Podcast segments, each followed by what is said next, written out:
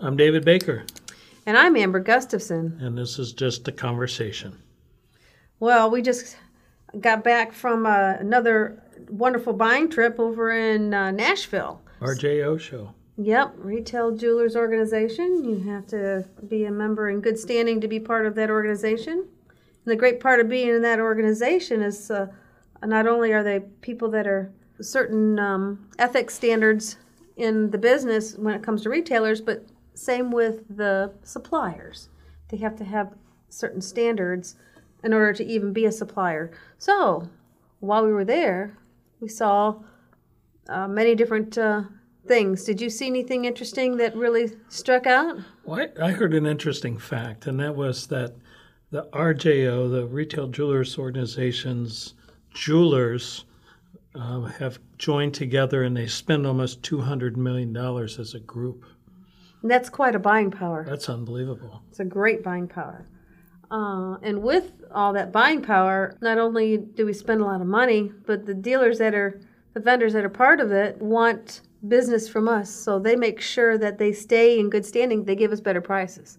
When we get better prices, we can pass on those better prices. What's new out there? You know what? It really depends on on what what is exciting to you. But I'll tell you what I sell a lot of at my store are uh, fleur de lis. We have a lot of people here that live in in Houston and Katy area especially that are transplant people from Louisiana, and fleur de lis is kind of their. Uh, I want to say it's it's their life logo in a way. I saw once again some absolutely stunning fleur de lis, pendants, necklaces, and earrings that I did order.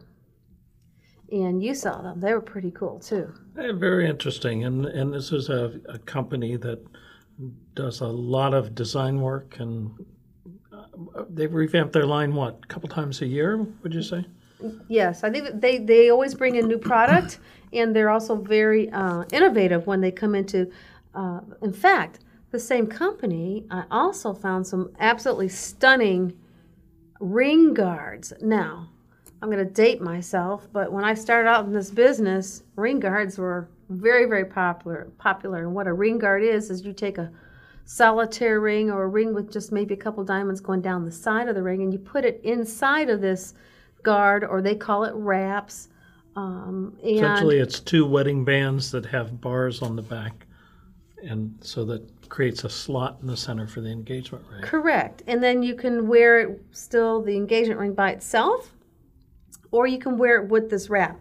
So what I did see are some absolutely stunning ring guards that had combination of round diamonds, uh, baguettes and rounds, and they did some two tone.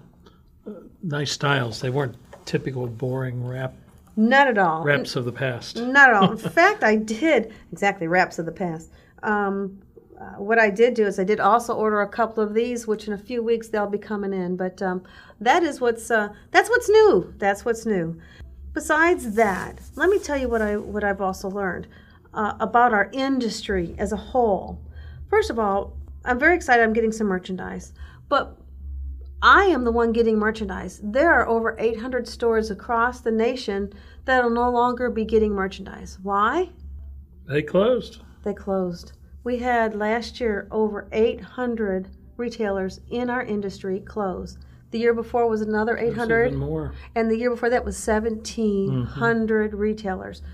What does that say? That says that the jewelry industry is changing, and uh, the people that still value jewelry are the people like you listening to this podcast, but also uh, people that uh, have sentimental memories to jewelry that their grandmother had, their father had, their mother had.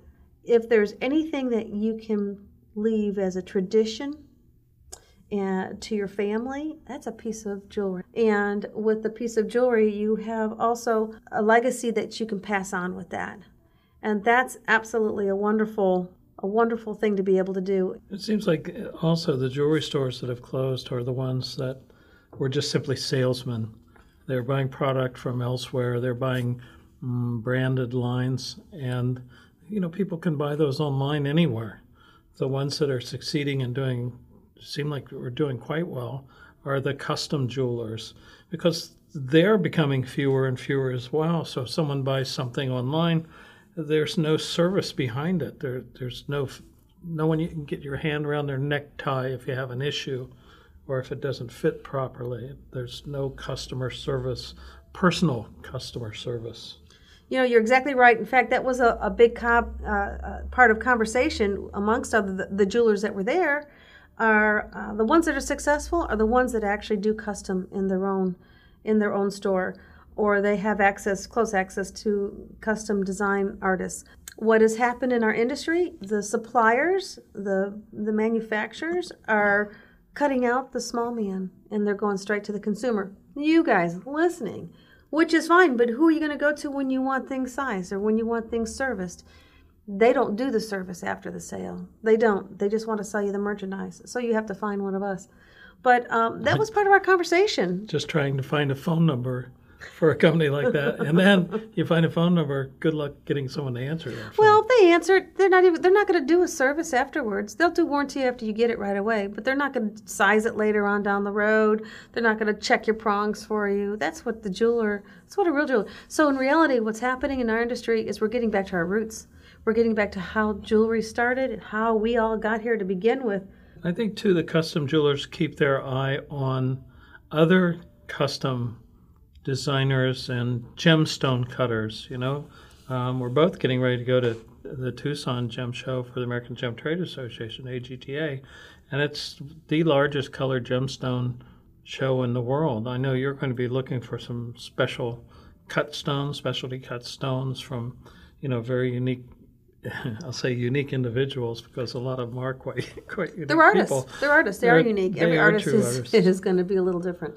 But uh, also, and you're exactly right. In Tucson, and, and what I've also noticed is not only the consumer understanding the diamond, the cut is very, very is probably one of the most important parts of a diamond. Not just the color and the clarity, but if you have a, a stone that's cut well, I don't care if the if the color is not the best and the clarity is still okay.